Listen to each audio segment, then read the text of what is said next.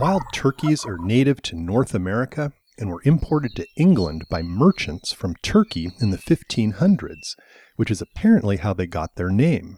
Also known as pelehu in Hawaiian, they're the first birds brought by Westerners to Hawaii way back in 1788.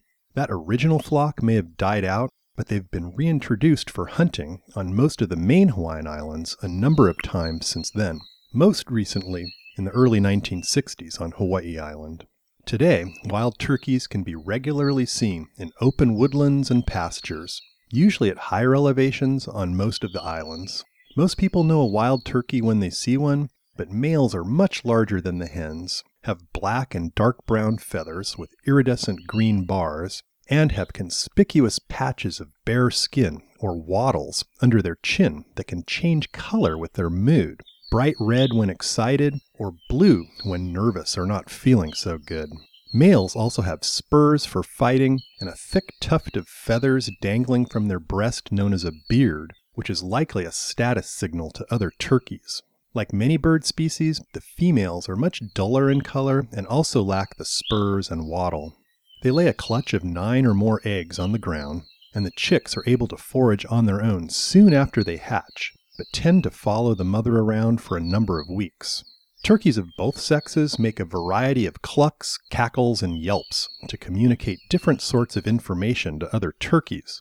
But that gobble sound that we all associate with turkeys is actually only produced by the male, and usually during mating season to let other females know he's in the area.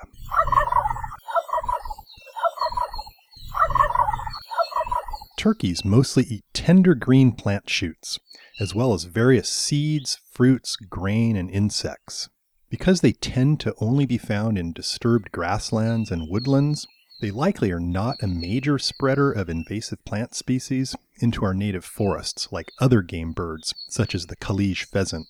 Turkey hunting season is mostly for a month or two in the spring and is popular with both local hunters and tourists, though word is that it takes a decent chef to make them taste good. Otherwise, they're fairly bland, tough, and rubbery. As a bit of a side note, there's been strong scientific evidence over the last couple decades that birds are actually feathered dinosaurs, which means that all dinosaurs didn't actually go extinct. Even more recent phylogenetic evidence shows that the birds most closely related to feathered dinosaurs are in the order known as Galliformes, which includes turkeys. So, when you see a turkey in the wild, you might imagine you're looking at a modern day dinosaur.